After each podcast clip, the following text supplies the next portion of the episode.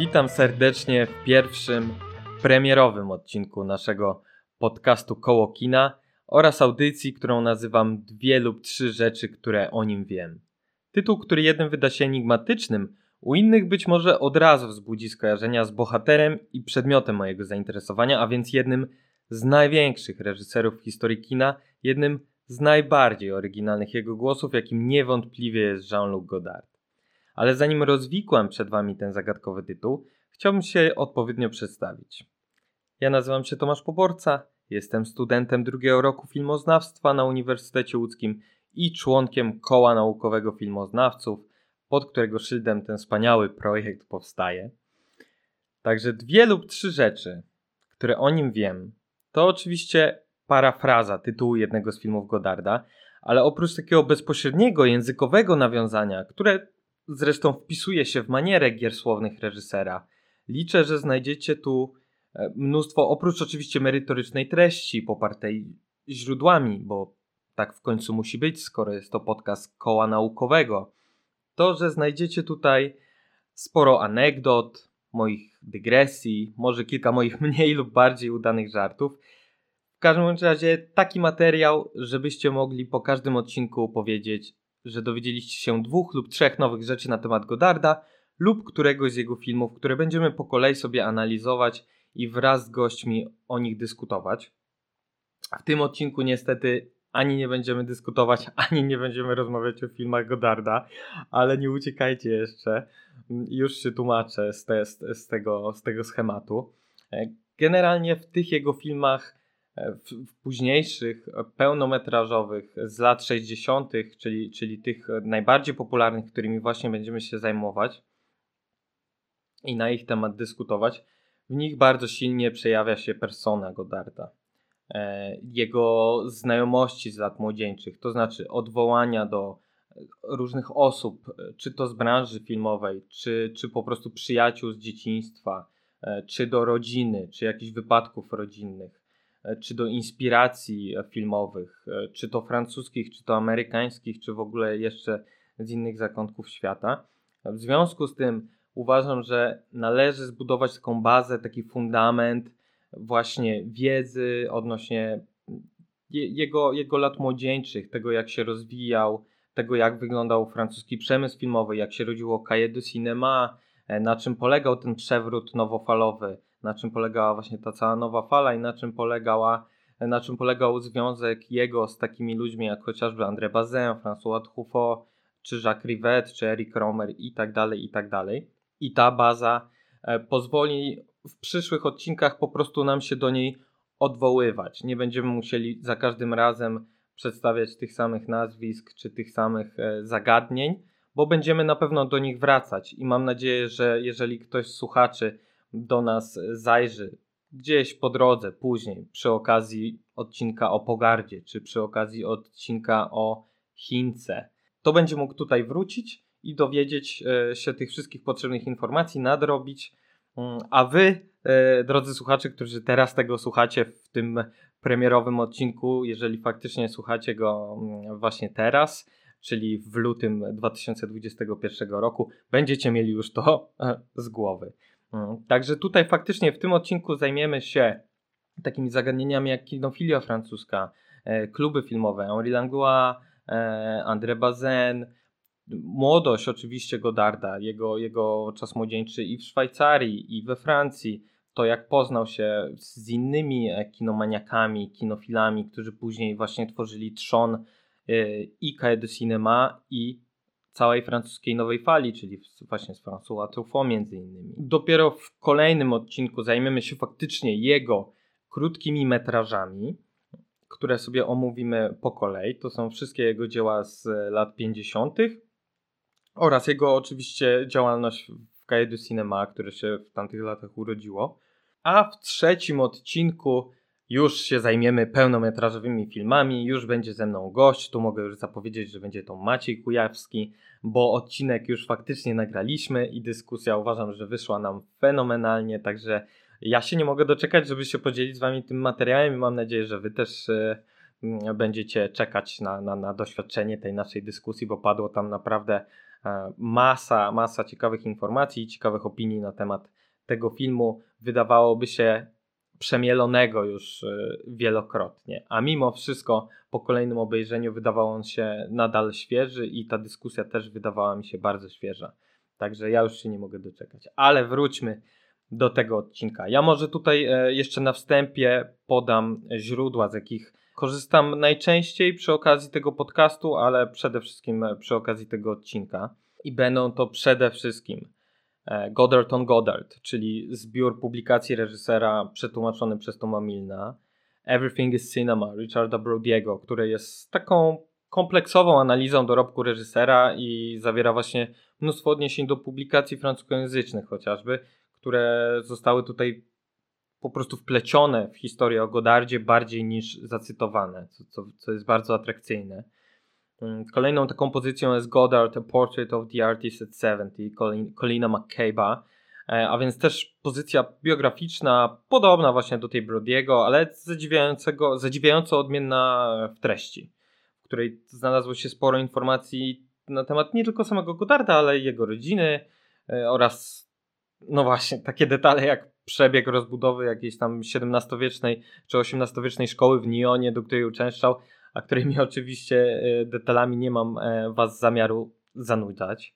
I oczywiście klasyk, jeżeli chodzi o polską literaturę poświęconą francuskiej nowej fali, czyli o pewnej przygodzie francuskiego kina Tadeusza Lubeckiego, chociaż tam akurat o Godardzie jest niewiele.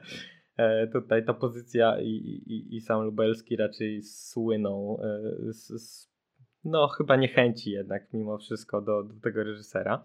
Mm, natomiast jeżeli chodzi o inne polskie publikacje, to byłyby to przede wszystkim e, taka potrójna, można powiedzieć, publikacja od wydawnictwa Hart, czyli Pasja Ewy Madzierskiej, Pasaże Pawła Mościckiego i zbiór analiz Grzegorza Królikiewicza pod tytułem Godard Sejsmograf. Te analizy Królikiewicza to tak naprawdę skondensowana wersja dużo według mnie ciekawszej formie wydanej dużo wcześniej. Przepraszam, ale nie pamiętam już lat. Mm, właśnie zapis, to były zapisy zajęć e, w szkole filmowej w Łodzi. E, analiz, dzieła, analizy dzieła filmowego prowadzone, prowadzonych właśnie przez Grzegorza Królikiewicza i zajmowali się tam filmami Godarda. E, I co ciekawe, y, ma to, ma to taki charakter dialogu, to znaczy bardzo łatwo się wczuć E, ma to taki troszeczkę charakter imersyjny, można się wczuć jakby się było na sali e, i dyskutowało z Grzegorzem Krójkiewiczem na temat filmów Godarda, bo są tam też wplecione wypowiedzi e, studentów. Także jest to, jest to dużo ciekawsza forma. W każdym razie obie, obie pozycje szczerze polecam. I tak, Słowem wprowadzenia czuję też, że należy, szczególnie dla tych z Was, którzy o Godardzie jedynie słyszeli, zaznaczyć na początku jakąś taką jego ogólną rangę jako filmowca, który przecież zapisał się w świadomości kinofilów i na kartach historii jako postać e, przede wszystkim ekstrawagancka, ale też rewolucyjna w kontrze do systemu politycznego i przemysłu filmowego. Można by tak dla ułatwienia też wpisać go w jakieś ramy instytucjonalne. I tu należałoby powiedzieć, no właśnie, że jest to członek chociażby zespołu Cahiers Cinema, który pomógł w jego zbudowaniu, czy też jeden z czołowych przedstawicieli francuskiej nowej fali. A w moim odczuciu, jeśli nie najlepszy, bo szczerze mówiąc wcale tak nie myślę, to na pewno jeden z najważniejszych i najciekawszych reżyserów w historii kina. Nie wiem znowu, czy przede wszystkim, ale w świadomości większości odbiorców wydaje mi się, że to jednak autor tych kilkunastu obrazów zahaczających o kino, ja bym powiedział, że popularne, z czym pewnie nie zgodziłaby się Pauline Kill a, a co zabawne, pewnie zgodziłby się sam Godard e, w tym okresie pomajowym, kiedy nazywał własne filmy burżuazyjnymi. A jednocześnie były to filmy, które to kino popularne też w pewien sposób dekonstruowały. Dekonstruowały gatunki filmowe, bawiły się ich formą. I chodzi mi właśnie tutaj o jego twórczość z lat 1960-68 tak jeszcze na swoją obronę dodam, że formułę kino popularne właśnie należy tu rozumieć relatywnie w kontekście reszty dorobku Francuza.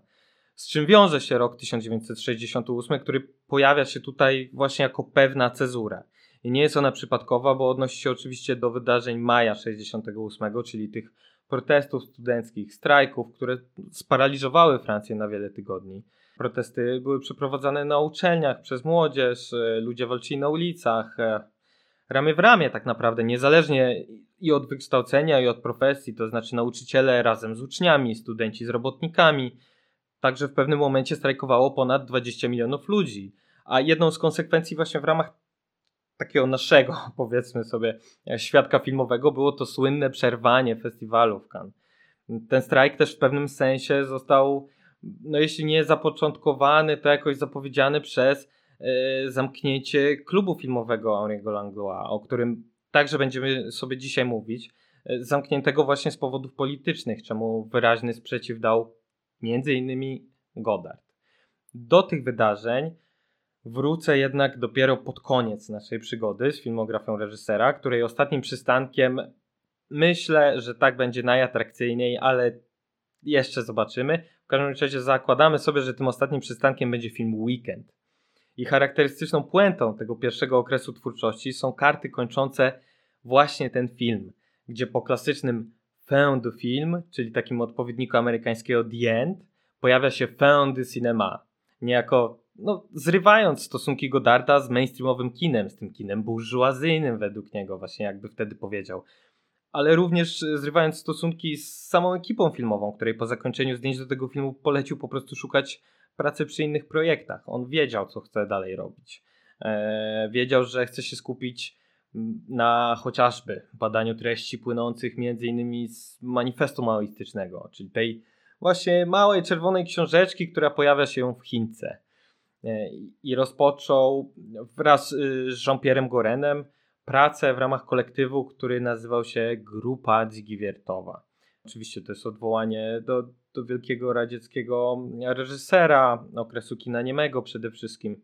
I ty, ty, jakby zadaniem tego kolektywu było, no właśnie, nie tylko robić filmy polityczne, jak do tej pory, bo przecież w pewnym sensie te jego filmy, szczególnie po 1965 roku, były filmami politycznymi Ba, no nawet Żołnierzyka, jeden z pierwszych filmów można uznać za film polityczny.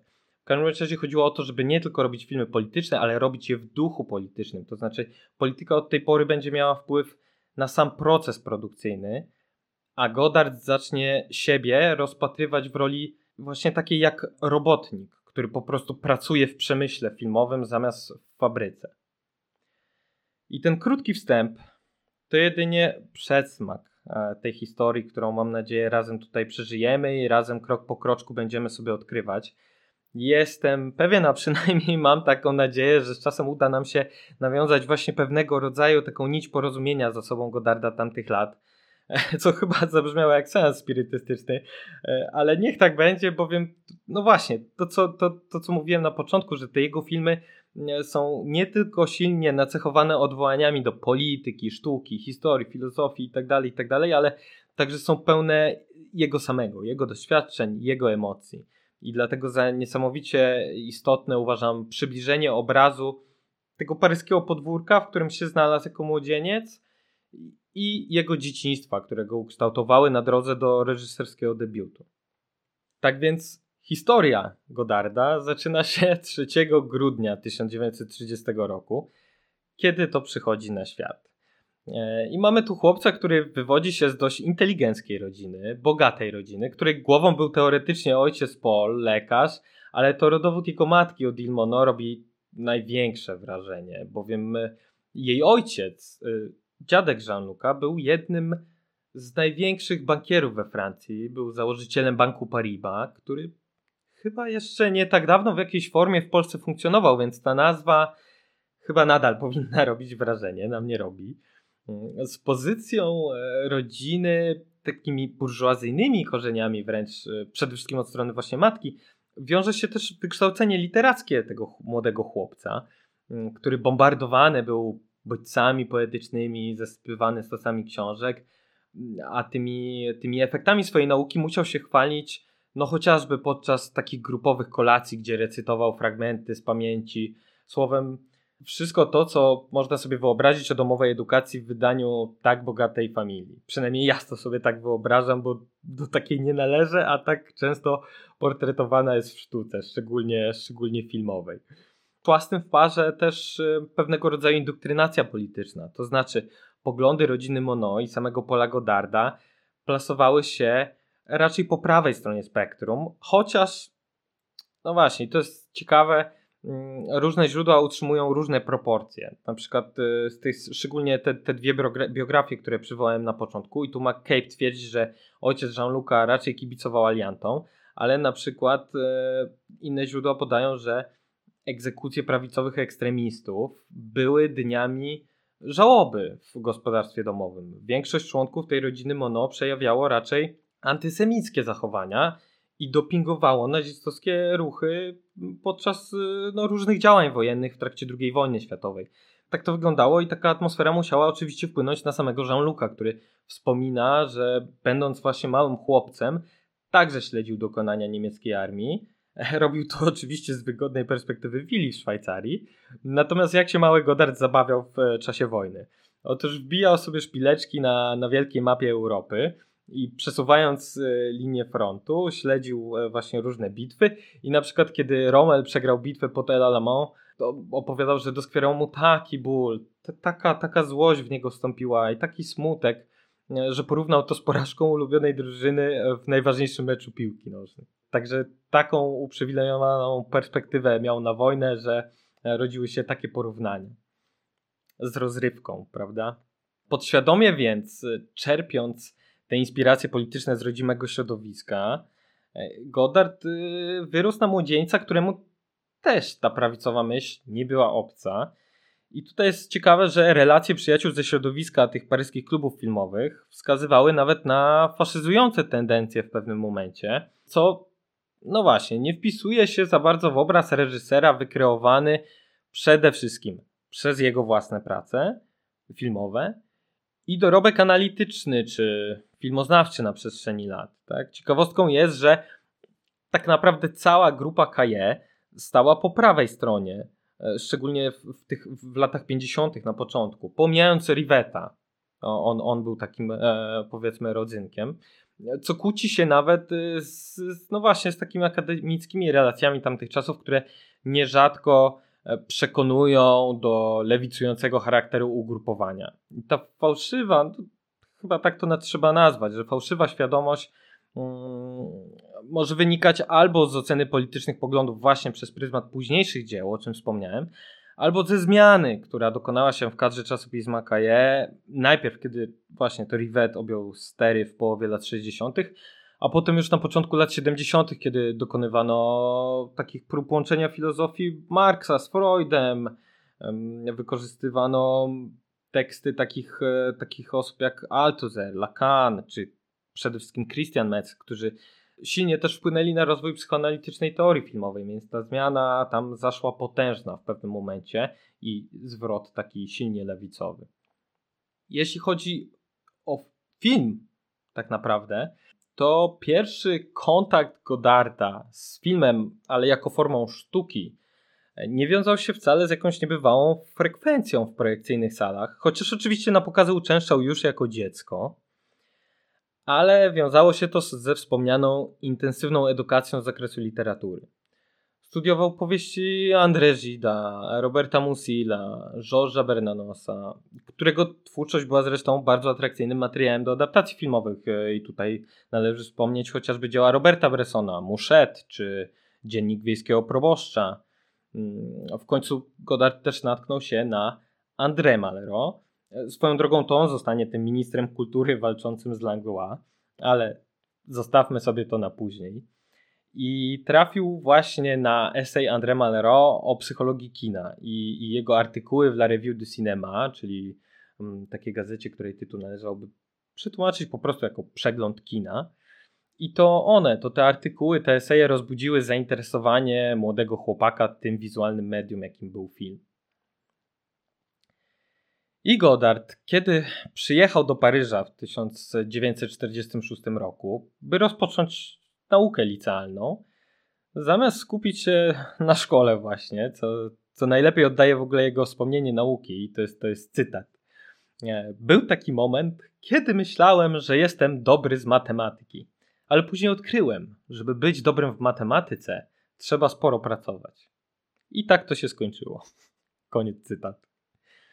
No więc co robił Godard w zamian? E, w zamian Godard oglądał nieskończoną ilość filmów i pisał już swoje pierwsze scenariusze. I, I to wtedy też jego matka, widząc to zainteresowanie i pasję syna, zorganizowała m.in. spotkanie z Jacques'em Danielem Walcrozem, późniejszym współzałożycielem de Cinema.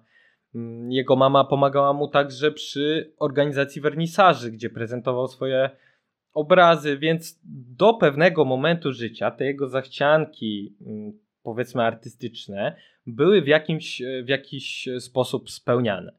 I chociaż w tamtym czasie nic produktywnego z tej potencjalnej współpracy, mówię tutaj o, o Walkrozie, nie wyszło, można jakoś ten krok uznać za taki początek drogi Godarda i wejście właśnie w artystyczny świat Paryża. Paryża, który, no właśnie, to jest mega istotne, był przecież wtedy światową stolicą kultury. Jeszcze. Powiedzmy, że dogorywał. Eee, I kolebką egzystencjalizmu, gdzie, gdzie przecież w kawiarniach dyskutowali najwięksi poeci, myśliciele tamtych czasów, e, Jean-Paul Sartre, Camille, e, Jean Cocteau, którzy także odcisnęli przecież y, piętno na francuskim kinie. Jakby ta tradycja koalicji e, sfery literatury z produkcją filmową jest przecież bardzo silna we Francji. Zaczynając od czasów y, kina niemego i chociażby krwi poety, Mm, wspomnianego Cocteau, jego powojennych filmów jak Orfeusz, czy jego współpracy przy dialogach do filmu Bressona, Damy z Lasku Bulońskiego, które zresztą były adaptacją powieści e, Diderota, a więc kolejnego poety. Mm, do innego filmu Bressona, mm, Anioły Grzechu, napisał też scenariusz poeta Jean Giraudoux. Nawet ten, ten wspomniany Sartre pisał scenariusze. Więc jakby te dwa świadki żyły ze sobą w zgodzie.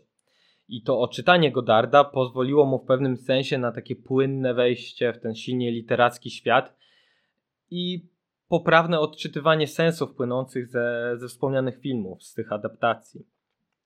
Należy też zwrócić uwagę, że e, w przeciwieństwie do amerykańskich pisarzy, których w pełni pochłaniała ta praca w Hollywood, Francuzi potrafili łączyć działalność kinową z artystyczną nie schodząc ze sceny poważnej literatury. I, i, i tego kina z oceanu e, nie przywołuję zresztą bez powodu, bo, bo ten powojenny, wyzwolony spod jarzma nazistowskiego okupanta Paryż, oprócz intelektualnego tygla, cechowało jeszcze jedno zjawisko, a mianowicie napływ amerykańskiego kina, które no właśnie skrzętnie blokowane jeszcze za czasów rządów Vichy, teraz pojawia się na ekranach, dając okazję, by nadrobić te zaległości i zapoznać się z najnowszą ofertą Hollywood.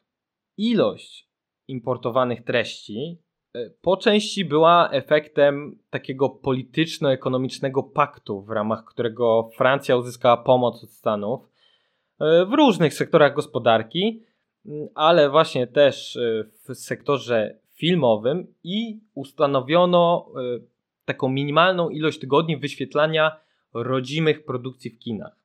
Co, co w teorii brzmi optymistycznie, prawda? Ale w praktyce oznaczało, że reszta czasu zostanie wypełniona właśnie tymi filmami amerykańskimi. I taki obrót spraw nie spodobał się ugrupowaniom lewicowym, przede wszystkim partii komunistycznej, z którą powiązany był narodowy przemysł filmowy i, i, i związki zawodowe, naturalnie. E, I ważni przedstawiciele mm, partii na takich e, zebraniach e, specjalnych właśnie poświęconych e, temu problemowi wspominali, i to jest cytat, o skandalicznych i nieodwracalnych zmianach gustu i bólach francuskich żołądków wychowanych na Bordeaux, a teraz muszących trawić Coca-Colę. Koniec cytatu. Jakby to się wpisuje też w inne takie nagłówki. Te, taki ciekawy nagłówek też jednego z wydań komunistycznego dziennika L'Humanité głosił no tak dosyć stanowczo i jasno, że ten franco-amerykański pakt skazuje francuskie kino na śmierć. Więc brzmiało to wszystko strasznie serio, strasznie dramatycznie, strasznie mm, no, przerysowanie, z naszej perspektywy wręcz karykaturalnie mam wrażenie ale pojawiały się też oczywiście głosy odmienne i takiemu tonowi sprzeciwiał się chociażby Jean-Georges Oriol na łamach e, własnej gazety, wspomnianej w kontekście tego czytelnictwa Godarda, czyli La Revue du Cinema. I on wskazywał na własne doświadczenia z kinem amerykańskim jako czymś żywym, ekstrawaganckim, eforyjącym produkt zupełnie inny niż ten domowy, a w związku z tym poszerzający, poszerzający horyzonty rodaków i, i jego samego, tak? Mm, inną taką osobą, która, która broniła, no właśnie, nie tyle amerykańskiego kina, ale przede wszystkim obywatela Keina, mm, silnie krytykowanego przez y, właśnie Jean-Paula Sartra za, za takie odejście od klasycznego modelu, który mógłby być wykorzystany jako polityczne narzędzie, y, przypominające trochę praktyki radzieckiego socrealizmu, mam wrażenie. E, I osobą, która się temu sprzeciwiała, był André Bazin. Bazin czynił to w oparciu o własną teorię filmową.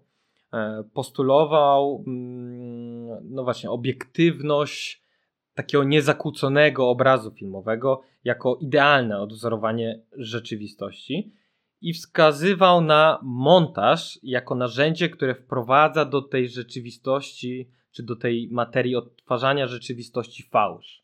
I sprzeciwiał się tym samym chociażby Eisensteinowi, dla którego to odpowiednie uszeregowanie obrazów, czy to sposób dialektyczny, czy rytmiczny, czy jeszcze inny, stanowiło właśnie podstawę dla wytworzenia jakiegoś oczekiwanego efektu mm, e, rzeczywistości u widza. I nie dziwi więc, że, że, basen, że Bazen stojąc e, w radykalnej opozycji do tego, chwalił estetykę długich ujęć. A w przypadku arcydzieła Orsona Wellesa, tą, tą doprowadzoną przez niego do perfekcji mm, technikę, a w zasadzie to przez Grega Tolanda, e, technikę kompozycji o, o dużej głębi ostrości, pozwalającej na jednoczesne toczenie się akcji na wielu planach w tym samym czasie, tak? Więc tu mamy przed oczami tą, tą słynną scenę z sankami z początku właśnie mm, obywatela Keina, gdzie tam daleko, daleko za oknem e, jesteśmy w stanie śledzić, e, co się dzieje z tym małym chłopczykiem. I to e, wydaje mi się idealnie oddaje istotę tego bazenowskiego, realistycznego okna na świat. I co ciekawe, ta, ta odpowiedź Bazena pojawiła się na łamach gazety właśnie Sartra, czyli Le Temps Moderne, nazwą zresztą odwołującą się do filmu Charlie'ego Chaplina Modern Times. Ta otwartość i, i, i ta otwartość do dyskusji i tworzenie takiej platformy dla nawet antagonistycznych teorii zaowocuje też później w prowadzonym przez Bazena Cahiers de Cinema, gdzie do ringu wejdzie no przede wszystkim właśnie z Jean-Luciem Godardem. Godardem, którego e, porażka edukacyjna na ówczesnym etapie życia, wróćmy do niego, E, i oblanie egzaminów e, spowodowały krótką przerwę w pobycie we Francji i powrót na takie roczne wygranie, wygnanie, przepraszam, do domu w Szwajcarii, gdzie, gdzie poznał innych miłośników dziesiątej muzy oczywiście, między innymi w genewskiej kawiarni Parador. Między innymi takimi osobami był Roland Tolmaczow, który pojawi się chociażby w jednym z krótkometrażowych filmów z lat 50., jego nazwisko przewinie się m.in. w Do utraty tchu też. Mm, ale też poznał e, w tej kawiarni takiego prawicowego ekstremistę i filozofa Żana Parvulesco. I szczególnie to ostatnie nazwisko chyba powinno poruszyć jakieś takie dzwoneczki w głowie i włączyć alarm, bowiem ci z Was, którzy widzieli Abu Desuf, czyli do utraty tchu, a strzelam, że jednak większość. Na pewno kojarzą tą słynną scenę na dachu, gdzie Jean-Pierre Melville mm, wciela się w rolę poety i odpowiada na pytania dziennikarzy, wśród których e, pojawia się oczywiście Jean Seberg i którzy zwracają się do niego właśnie Monsieur Parvulesco, Monsieur Parvulesco i wypytują no między innymi o różnice między amerykańskimi a francuskimi kobietami, ale o tym sobie porozmawiamy przy okazji do utraty tchu. Natomiast tu warto zapamiętać, e, skąd się wzięło to, to właśnie nazwisko Żana Parvulesco.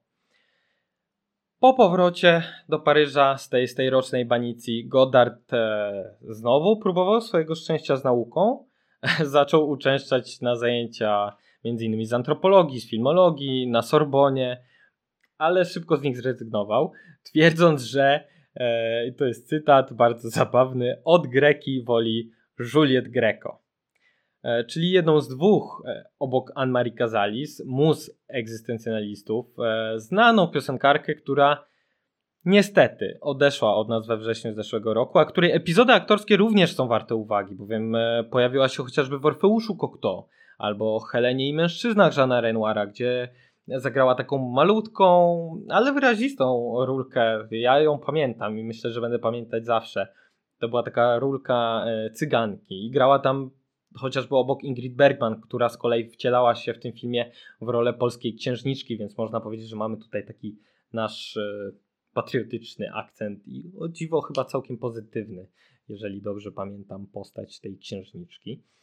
Warto tu też e, zaznaczyć, że Godard miał niebywałe szczęście, że podczas tych e, kilku zajęć, na które uczęszczał, udało mu się usłyszeć chociażby wykład Claude'a Lewego Strossa, w którym domagał się patrzenia na zachodnią kulturę z równie outsiderskiej perspektywy, jak oceniane wtedy były inne, być może bardziej egzotyczne, mniej rozwinięte w stosunku do tej, do tej zachodnioeuropejskiej kultury. I miało to oczywiście znaczenie w kontekście późniejszych filmów reżysera i sposobu, jaki, w jaki przyglądał się i komentował otaczającą go rzeczywistość Paryża, czy w ogóle Francji lat 60. Godard próbował się także dostać do paryskiej szkoły filmowej, E, Institut d'études cinématographiques, ale został odrzucony, e, co chyba już na tym etapie nas nie powinno dziwić, e, więc pozostały czas wolny ponownie poświęcał na zajęcie, które sprawiało mu najwięcej przyjemności, czyli fanatyczne pochłanianie filmów, czym pomagła, pomagała mu działalność paryskich klubów filmowych, takich jak no właśnie Cinémathèque, Henri Langlois, mm, Travail Culture, E, czy, czy klub Cinema de Courtier Latin. Pierwszy z tych klubów filmowych, Cinematek, e, założony został jeszcze przed wojną w 1936 roku przez wspomnianego właśnie Henri'ego Langlois i Georges'a Franjou między innymi. Drugiego z tych panów możecie kojarzyć e, z reżyserii takich dzieł jak Dokument, Le Sang de Bête, czyli, czyli Krew Bestii, albo taki mroczny thriller Les yeux sans visage, e, czyli o, oczy bez twarzy, e, o takim szalonym naukowcu próbującym e, pomóc zranionej córce i przeszczepić jej twarz jednej z, z porywanych przez niego studentek, jeżeli dobrze pamiętam. Film zresztą, który zainspirował tematycznie wiele innych dzieł, jak chociażby Twarze na sprzedaż Frankenheimera, czy Twarz innego Teshigahary. Swoją drogą oba filmy z 66 roku. E, powstałe po przeciwległych stronach e, Oceanu Spokojnego, więc to jest, wydaje mi się, ciekawy temat do analizy, ale na inną okazję zdecydowanie. Mm. Langlois natomiast już w czasach e, przełomu dźwiękowego i wejścia do Kintokis, czyli filmów mówionych, zaczął zbierać takie wyrzucane taśmy z niemymi filmami, już niepotrzebnymi wtedy, deklarując chęć założenia muzeum dla nich, dla ich pielęgnacji i projekcji.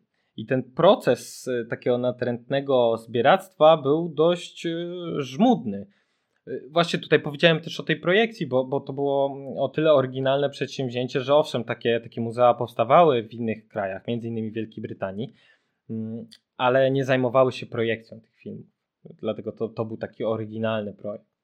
I, i, I to, co wspomniałem, że ten proces zbieractwa był żmudny, dodatkowo został opóźniony przez II wojnę światową, ale dzięki jego działalności właśnie w trakcie II wojny światowej i pomocy niemieckiego oficera, kinofila można powiedzieć, Franka Henzela, e, udało się ocalić przed zniszczeniem i konfiskatą naprawdę sporo kopii należących właśnie do żydowskich producentów.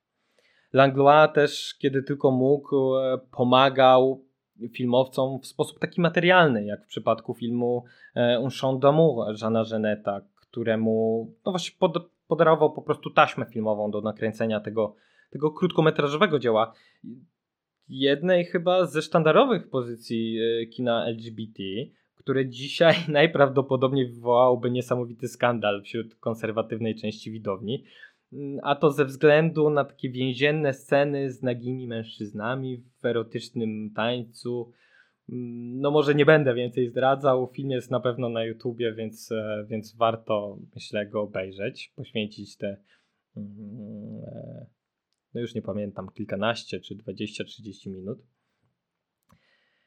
Natomiast wracając do Langlois, to przede wszystkim właśnie ta zgromadzona baza filmowa i publiczne seanse były największym dokonaniem Francuza, a jego wpływ na, na edukację nowego pokolenia krytyków a w dalszej perspektywie filmowców, no, no jest, jest po prostu nieoceniony. I dzięki tym, e, dzięki tym spotkaniom organizowanym przez niego otworzyły się drzwi do sztuki wcześniej schowanej przed wzrokiem paryskich artystów i pasjonatów kina przede wszystkim. A, a na tych jego pokazach e, no, pojawiała, zaczęła się pojawiać tak naprawdę cała elita stolicy. I, I od tych filozofów i poetów, aż po malarzy. Tutaj już nazwiska powiedzmy, że wymieniłem wcześniej, więc one tutaj też się pojawiały na, na, na projekcjach. Oczywiście nie na wszystkich pokazach. E, no jak wspomina chociażby Rivet, ta sala projekcyjna wcale nie była zbyt duża i mogła pomieścić zaledwie 80 osób. E, w innych relacjach widziałem, że 60, także, także tutaj jest niepewne. Mm, zapełniała się rzadko tak naprawdę, bo, bo zazwyczaj w przypadku takich dużych wtedy seansów jak L'Âge d'Or Buñuela czy Błękitnego Anioła von Sterberga e, albo Pancernika Potymkina Eisensteina. I właśnie może tutaj jest ta różnica między 60 a 80 osób według Riveta, bo, bo kiedy dochodziło do tego zapełnienia sali, to część z uczestników musiała po prostu leżeć na plecach i, i przed pierwszym rzędem patrzeć się, się w, górę, w górę na ekran, więc może te 20 osób właśnie tam się mieściło. Mm, co zadziwiające w ogóle z dzisiejszej perspektywy, ta sala świeciła pustkami na pokazach filmów takich reżyserów jak Griffiths, jak Stiller, jak e, co zaskakujące Murnau. Mm, Truffaut na przykład e, przywołuje przykład, na przykład przywołuje przykład filmu Slatana Dudowa i Bertolda Brechta, Kule Wampe. E, to ma dłuższy tytuł, ale przepraszam, go nie wymówię. Z 1932 roku był to film, na którym pojawiło się na przykład tylko 5 czy 6 osób. Film to w ogóle według mnie niesamowicie ciekawy, e, warte obejrzenia. Jest to na pewno gratka dla fanów samego Brechta, bo nie tylko pracował przy scenariuszu, ale wyreżyserował jedną z finalnych e, sekwencji e, w pociągu. Polecam, interesująca rzecz. Kolejny z wymienionych przeze mnie klubów filmowych, Travaille Culture, prowadzony był z kolei przez André Bazena, o którym już troszeczkę wcześniej powiedziałem i w sumie jedyne, co mógłbym dodać tutaj w kontekście też klubów filmowych poniekąd, jest taka zabawna anegdotka e, związana z François Truffaut, młodziutkim François Truffaut, który próbując rozruszać własny konkurencyjny lokal, miał czelność prosić Bazena, który no wtedy był już taką centralną figurą sceny filmowej, czy też sceny krytycznej. I, miał czelność prosić go o zmianę godzin jego projekcji, bo, bo, bo kolidowały z, z jego własnymi. Także no ten naiwny młodzieńczy plan oczywiście nie wypalił, ale zwrócił uwagę tego doświadczonego krytyka na, na figurę młodego pasjonata, na, na to nazwisko gdzieś tam się zarejestrowało mm, w jego pamięci, co za, zaprocentuje w przyszłości, bowiem to bazen e, no, pomoże w kłopotach Truffaut takich prywatnych, e, czy, czy to przy okazji umieszczenia Truffaut w ośrodku poprawczym, czy, czy później e, w czasie po, powołania do wojska i tak dalej, i tak dalej, ale to też jest historia mm, na zupełnie inną okazję.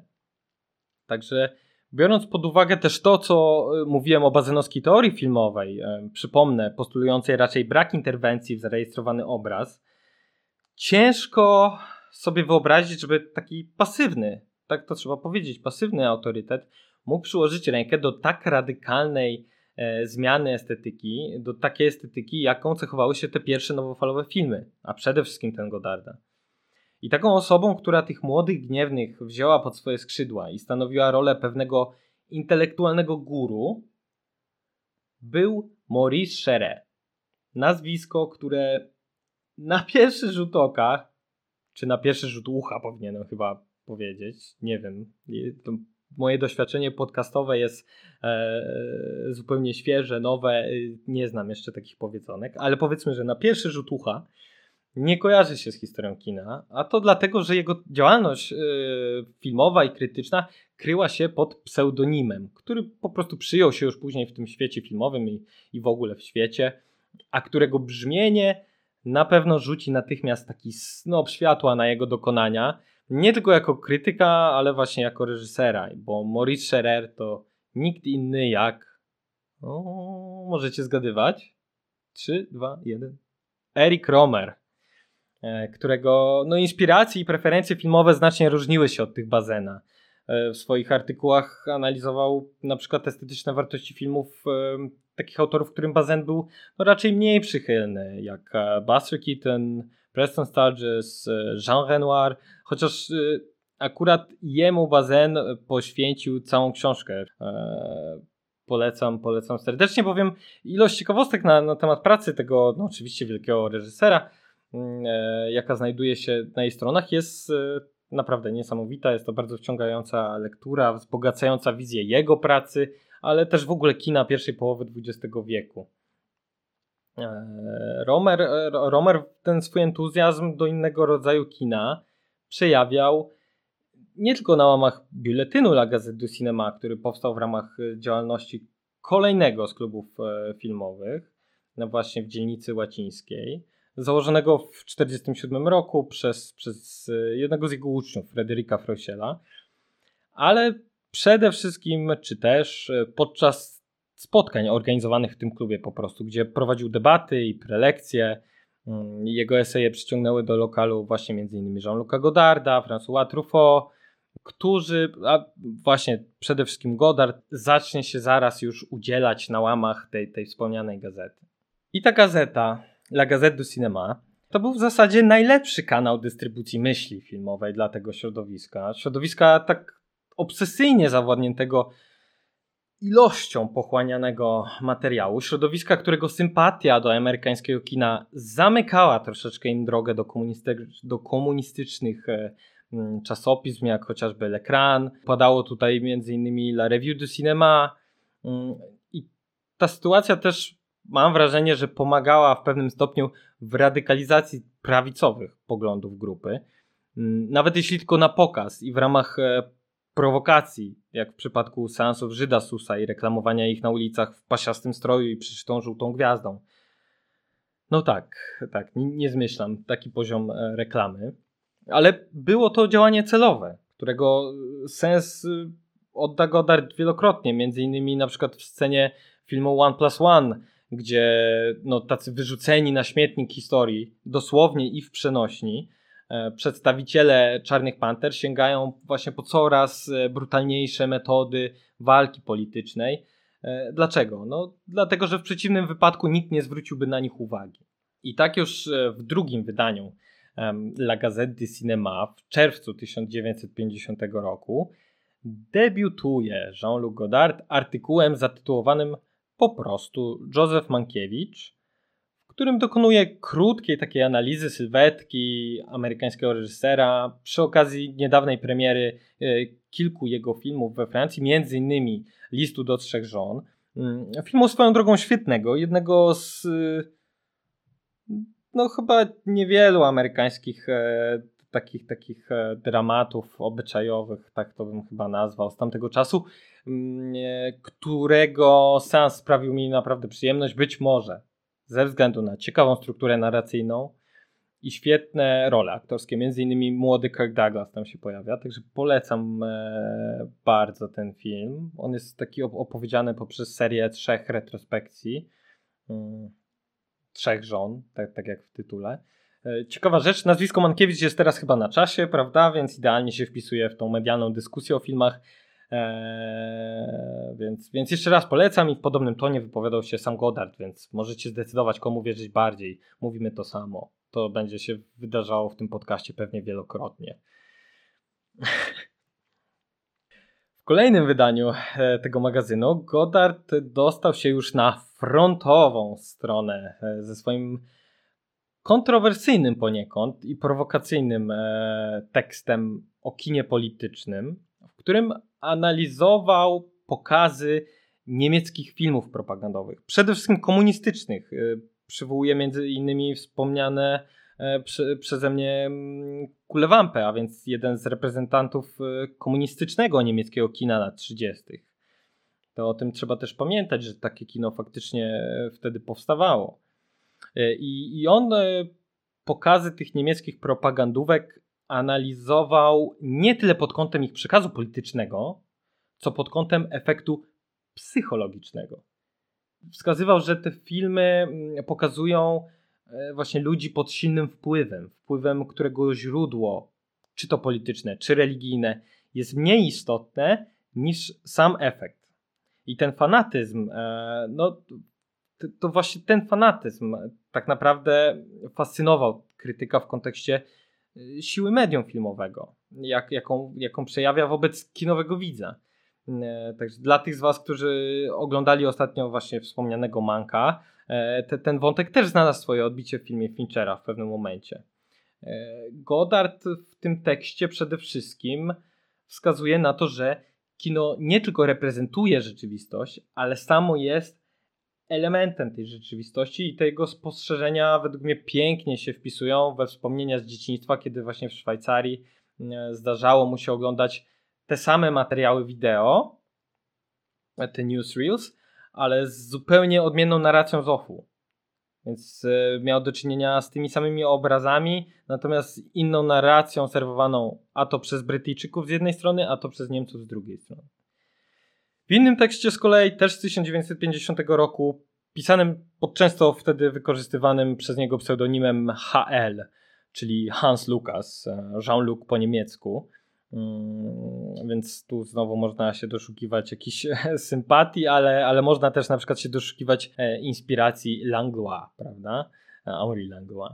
No w każdym razie w tym tekście Godard zajął się mm, takim dokumentalnym filmem poświęconym mobilami e, Caldera, gdzie tutaj jakby nie, nie same te mobile Caldera są istotne, natomiast w jednym zdaniu udało mu się podsumować takie swoje głębokie przemyślenia dotyczące istoty kina, gdzie według niego, w sensie w kinie, nie tyle myślimy, ale jesteśmy myśleni, czy też wymyśleni, co paradoksalnie wcale nie oznaczało pasywności w ramach kinowego dyspozytywu. Wręcz przeciwnie, Godard wskazywał na transformację, jaka dokonuje się w człowieku poprzez kontakt z filmem. Transformację, jaka na pewno dokonała się w jego przypadku, co najwyraźniej będzie widoczne na przykładzie jego filmów, które no, stanowią taki materialny dowód y, jakiejś symbiozy, jakiejś fuzji postaci reżysera z jego pracą. Co też świetnie się wpisuje w tą późniejszą teorię autorską promowaną przez redakcję Cahiers Cinema z wyłączeniem Bazena,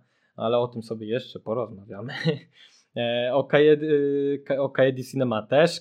Do Cinema, e, które stawało właśnie na nogi mniej więcej w podobnym czasie, czyli na początku lat 50 i które na pewno należy uznać za pewien moment przełomowy. Zanim ten moment przełomowy jednak nastąpi, niektórzy z bardziej zapalonych do pracy krytyków zaczną już kręcić własne filmy krótkometrażowe, bowiem e, Godard i cała ta jego grupa przyjaciół założyli sobie, że ich celem, wzorem Orsona Wellesa będzie nakręcenie pierwszego pełnometrażowego filmu przed ukończeniem 25 roku życia. Jednym z tych którzy szybko rozpoczęli swoją przygodę po drugiej stronie kamery, był Jacques Rivet. Co zabawne, bo później będzie mu to szło troszeczkę wolniej. E, w każdym razie, e, właśnie z pomocą Godarda zrealizował niemal 40-minutowy short Le Quadrille, czyli kwadryl po polsku. Prawdopodobnie taki powinien być tytuł. Właśnie też w roku 1950 E, I ta pomoc Godarda przejawiała się w użyczeniu mu odpowiednich środków finansowych pochodzących e, ze sprzedaży, no właśnie, kradzionych jakichś rzeczy, czy to ksiąg, czy obrazów rodzinnych, co stanie się później standardowym sposobem na napełnianie kieszeni Jean-Luc'a. Mm, I, i, I, o, tym, o tym pewnie powiemy sobie przy okazji właśnie omawiania lat 50., bo, bo, bo tak będzie finansował również inne przedsięwzięcia wtedy. E, w każdym bądź razie wystąpił on tam też e, w roli aktorskiej, między innymi u boku wspomnianej w kontekście Juliette Greco Anne-Marie Casalis. I specyfika tego obrazu polegała na tym, że przez cały czas trwania mamy do czynienia z takimi naprzemiennymi ujęciami piątki bohaterów znajdujących się w jednym pomieszczeniu, którzy prawdopodobnie czekając na coś, niecierpliwią się w fotelach lub e, wysyłają wzajemne uśmiechy i to wszystko w tak kompletnej ciszy, pozbawione dialogów, e, pozbawione jakichkolwiek napisów.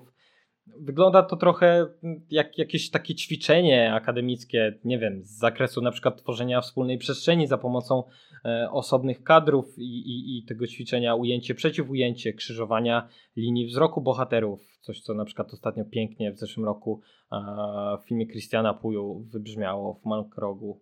Mm, ale to dygresja W każdym razie w trakcie projekcji tego filmu, po, przy okazji premiery, po około 10 minutach ludzie zaczęli po prostu wstawać i wychodzić z sali, mieli tego dość patrzenia na ludzi, którzy też siedzą i nic nie robią.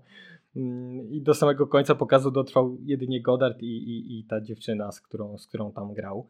E, było to jedno z pierwszych poważnych doświadczeń Godarda w roli, no właśnie, zarówno aktorskiej, jak i w pewnym sensie producenckiej, które na pewno, jak każdy mały krok w karierze, pozwoliło nabrać jakiegoś wiatru w żagle i zaprocentowało podczas reżyserowania własnych krótkich metraży e, w latach 50., o których porozmawiamy sobie już w kolejnym odcinku. Są one no, naprawdę intrygujące, momentami przezabawne, więc oczekuję, że ten drugi odcinek może będzie troszeczkę ciekawszy dla tych z Was, których trochę mniej interesuje ten kontekst historyczno-polityczny, a bardziej sama forma filmowa, czy sama treść filmów. Więc, więc liczę na to, że, że, że może ci z Was będą mieli więcej frajdy z tego kolejnego um, odcinka. E, na zakończenie Chciałbym dodać, że możecie tego podcastu e, słuchać i obserwować za pośrednictwem kilku platform internetowych, do których podane zostaną na pewno gdzieś tam linki. Na pewno Spotify YouTube i Anchor FM, e, gdzie jeszcze to się okaże. Zachęcam także do śledzenia dwóch fanpage'y facebookowych, czyli Koła Naukowego Filmoznawców Uniwersytetu Łódzkiego oraz mojego prywatnego Sorry, takie mamy kino. Tak, to tak a propos moich kiepskich żartów gdzie będę zamieszczał różne takie ciekawostki w trakcie przygotowań do kolejnych odcinków, które e, czasami się znajdą w tych odcinkach, więc możecie zobaczyć je przedpremierowo na przykład, a czasami niekoniecznie muszą się w ogóle znaleźć w tej ostatecznej wersji nagrania, więc będzie to jakaś e, zupełnie dodatkowa treść. Dziękuję Wam wszystkim za uwagę. Zapraszam e, wszystkich do powrotu za tydzień i mam tylko nadzieję, że dowiedzieliście się dwóch lub trzech nowych rzeczy na temat Godarda. Dziękuję, do usłyszenia. Pa.